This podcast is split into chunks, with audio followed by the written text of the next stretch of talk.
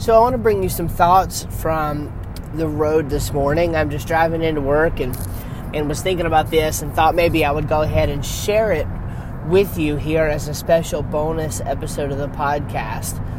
What I was thinking on is really the three keys to grow any business. And these things in the world we live in right now in 2019 in the digital marketing landscape these are things that are just proving to to give results. In fact it's almost unfair um, i don't know that unfair is the right word uh, but but it's a formula.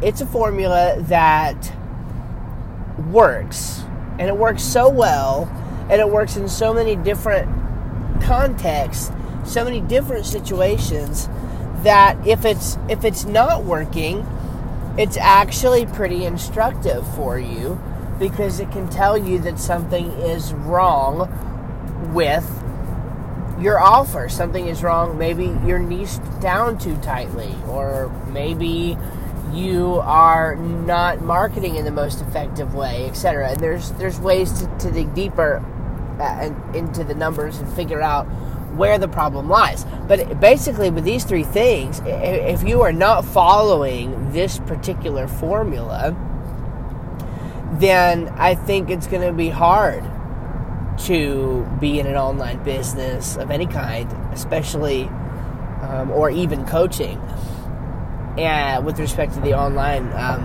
um, side of your your product offerings. And if you are doing these three things, if you are following this formula, in other words, over time you will see results.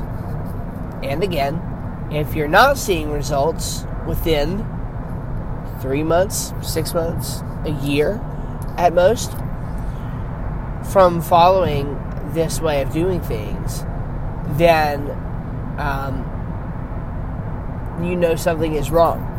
Now, here's what I'm talking about. The three keys, basically, to grow any online business, and this is um, something that I first heard this concept from Shane Sams of FlippedLifestyle.com, and they have a great podcast, the Flipped Lifestyle Podcast, a great membership community over there and uh, totally endorse their stuff. They're they're really really great. So I, I essentially took his model and kind of molded it a little bit into something that I think is maybe uh, a little bit more uh, easy to remember, etc. But but basically, it's this: when you are working on your business, you've got to create consistently. You've got to promote um, prolifically and you have to pitch persistently. So you create consistently, you promote prolifically, and you pitch persistently. So let's break each one of those down. Right, so the first one is all about creation. So, what are you creating? Well, you're creating content. You're creating content that fits into um, the the uh, teach part of our time formula that we talk about from time to time, right? So I love these systems. I love formulas uh, because I, I, like to be able to know what works, and I like to be able to to to, to see repeatable processes and use repeatable processes over and over. So one of those again is the time formula: teach, invite, mature, engage.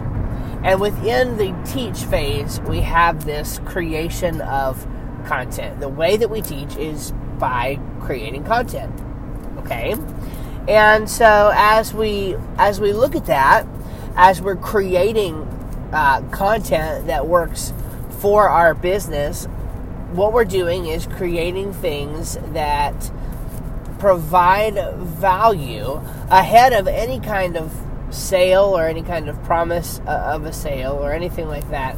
We're creating content that provides value both to our existing client base and to potential clients. we're creating this content for people who could potentially uh, do business with us in the future. So, as we do that, we want to make sure that what we're providing is is value packed and ultimately is in line with our values. It's in line with the way that we want to create content. It's in line with the way that we want to show up in the world and things like that. Um, however, one of the things that people often miss with content creation is the need to do it consistently. And consistency is almost more important than quantity. In fact, it probably is more important than quantity. Because consistency over time creates quantity. Now, of course, the more that you create, the better. Because the more opportunities you are putting out into the world for people to find you, uh, it's just simple math. Um, it's kind of like if you were to buy a raffle ticket. Um, the odds increase of your winning if you buy five raffle tickets instead of just one. And the same thing applies here. The more you can put out into the world, the better. Now, if you're strapped for time, you're strapped for, for dollars, you're limited by technology that you have available to you at this time, etc., then you may not be able to create as much quantity as you want to. And again, this is where I say you have to lean back on the consistency equation. If you can only create once per week, do that. If you can only create twice per month, do that. If you can only create once per month, do that. Now, at, at that point in time, uh, I might begin challenging you, okay? Because it, it's kind of doubtful that you can really make much headway with one piece of content per month. And I would be willing to bet that if you really took inventory on your calendar, you would be able to find time to create more than one time per month. And you should be batching this content anyway, right? But that's a discussion for a different uh, day. So, you know, uh, so you have to create it consistently. You need to be sure that you are showing up as often as you possibly can. Maybe you're somebody who has the uh, ability, uh, the time freedom, the financial freedom, whatever it takes to, to create the content that you want to create, to create two or three times per week. That would be good, but but don't but don't overstress yourself. Okay, you need to show up consistently but don't burn yourself out because that's counterproductive. Okay?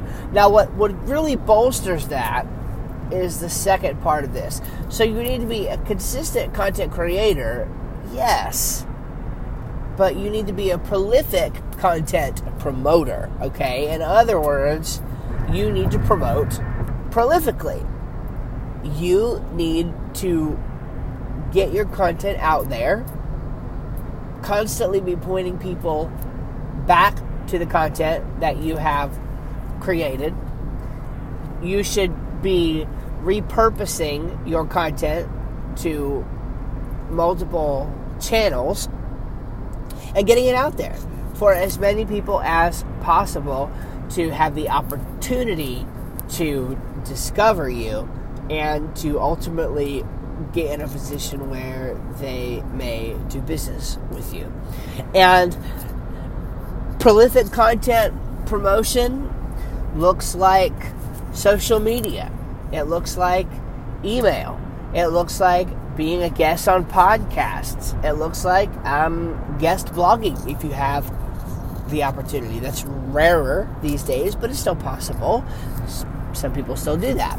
So uh, it, it's getting yourself out there and the things that you offer out there and making sure that as many people as possible have the opportunity to interact with the content that you create. So, in a sense, there should be a question that you're asking yourself every single day in your coaching business.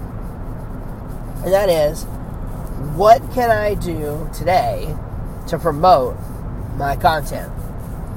What can I do today to promote my content? Now, there's a reason for me. Now, some people would disagree here, but so this is the way I think of it. There's a reason why, for me, it's not necessarily what can I do today to get one more client? To get one more, you know, for you it might be coaching client. Um, the reason is you need to have a system set up that works automatically to produce clients based on the time formula, right? That's the way I teach. So um, we teach, and then we invite, and then we mature, and then we engage. And there's all kinds of reasons for this. I mean, it, it, yes, it takes longer, of course. Uh, and there are situations, right, where, where you're going to get into a client relationship, you're going to bypass all that. I'm not saying that's not going to happen. What I'm saying is the general rule is that you want to move people into the top of your funnel. And for a number of reasons, like I mentioned. So, uh, you know, one of those reasons would be that it's really hard to make the jump from no relationship at all to them becoming a client. Is it possible? Absolutely. We've all heard those stories about people who have only dated for two months and then uh, went off and ran off and got married. And some of us, we've heard those stories of it happening even sooner than that. Right? But that's not how it happens for the most part. For the most part, you enter into kind of a sales funnel, right? With somebody that you're going to eventually end up marrying. You meet and then you end up. Um, uh, you know, maturing that relationship, and then only then do you end up literally engaging by getting engaged, and then you're engaged to be married for a while, and you work through that process as you mature the relationship even more, etc. So there, there's a, a relationship element here, and so it's a lot easier to get into a client relationship once you've built a, a kind of uh, safer, more preliminary relationship with your prospects, right? So, and, and in their mind, it's just really hard for them to imagine jumping right into a paid relationship with you from never having heard you at all. So, content is safe for people. It's safe for people to consume your your content, um, and from there, you let the system do its work. The other reason why this is great is because it's going to pre-qualify um, your your clients. I mean, you're going to be working if you have the system set up how you want it set up, then it is literally going to have you working with only the kind of people, for the most part, that you want to be working with. It's going to be the kind of person who has read your blog post and said, Yes, I identify with that, and then saw that the next step, next logical step for them to take was the opt-in that you gave them and they, they said yes I, I need that because that speaks directly to my situation. And then as you mature the relationship with even better content through your email funnel and eventually offer them something through that engagement piece because remember um, letters m and e are kind of happening at the same time right eventually uh, they get to that place where the, the, the, maturing and the engaging are happening kind of in a dance with each other. And so when you do that, when you think when you think about it that way, I think it's helpful um, because it pre-qualifies your your clients. So it's safe to promote your content and it is wise to promote your content. And so that boils down to it right? That that's why i say that when you wake up every day the question is how can i promote my content? How can i get my content in front of more people? How can i teach one more person today how to um, succeed at work? How can i teach one more person today how to succeed in their financial situation, in their health situation, etc. However, you coach people, however, you work with people, if you're an author, speaker, whatever, how can you point people to your content to help one more new person discover uh, about you today. And if the rest of the puzzle is in place, then this works. Okay, now the last piece of, of this particular discussion is to pitch persistently. To pitch persistently. Now, the word pitch sometimes has a negative connotation, but uh, I mean, it really shouldn't, right? I mean, it's just uh, it's just a sales uh, word, and that's probably why it has a negative connotation. Um, uh, you hear about pitchmen on TV and stuff like that, but uh, a sales pitch is a legitimate um, uh, thing. I mean, it's a legitimate term. It comes from a legitimate uh, uh, thing that happens. Every business does it, even if we choose to, to couch it in language that is more uh, socially acceptable or less taboo, we could say. Uh, it's still, that's what it is. It's a sales pitch. And we have to pitch persistently. Now, uh, a couple ways you do that. Of course, one way you do that is by um, utilizing the engage phase in your time funnel, right? So by every four to five emails or so, putting a strong call to action into the mix of your kind of long term nurture sequence. So that is one way to do it. Another way to do it is by using the PS strategy. And um, the PS strategy is really simple. Basically, the PS in an email just always needs to be pointing to the thing that you want them to buy. Remember, in an email, they're already to the point where they're in that mature phase, which means basically that they're also in that engage phase. So when they are doing that, they are already in a position where they're being pitched to on a regular enough basis to make sure that, you know, through the engage piece. Um, they're being pitched to on a regular enough basis to know that you have a product to offer, but infrequently enough that they feel like they're getting a lot more value from you than they are uh, being being pitched to. However, it's a very soft thing and no problem at all, especially if your um, offer is very compelling, such as like a free discovery call or something like that. It's nothing at all for you to just simply put that in your PS with nearly everything you send out, right? So this is how you prolifically uh, promote that, or how you pitch persistently. Um, in the in the uh, PS, it's just simply, hey, would you like to have personal one-on-one attention to help you figure this thing out? Uh, you know get on my calendar today. Here are the available times, and then you link them to your Calendly, or you have it send you an email or something like that. So you're you're, you're pitching persistently. As you promote prolifically, what you are wanting to do is make sure that the content that you are promoting is always done with a purpose. And the purpose is to pitch your business. Right? So that's really the interesting part about this is in the content you are teaching, but remember, you're not teaching just vague things. You're not teaching for no reason. You're teaching things that you have learned and that you have helped and that can be given away for free that flow from the context of a greater thing, of what you're in business for, right? Of what you actually offer. So, all throughout that content, yes, the strongest calls to action should be the invite, right? They should be bringing you in to that next uh, phase of the funnel, which is to get on the email list. Absolutely.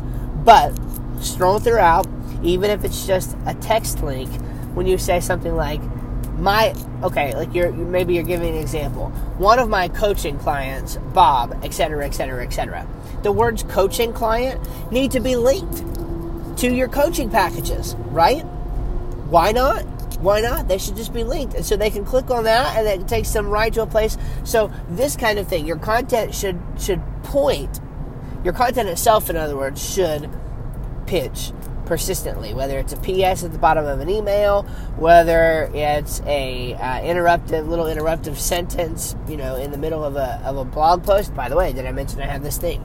Um, whether it is a call to action at the end of a YouTube video for a discovery call, um, you know, whatever it may be. Th- these are just different ways that you can do that that fit within this um, pitch persistently part of the phase. But these three things working in concert, right?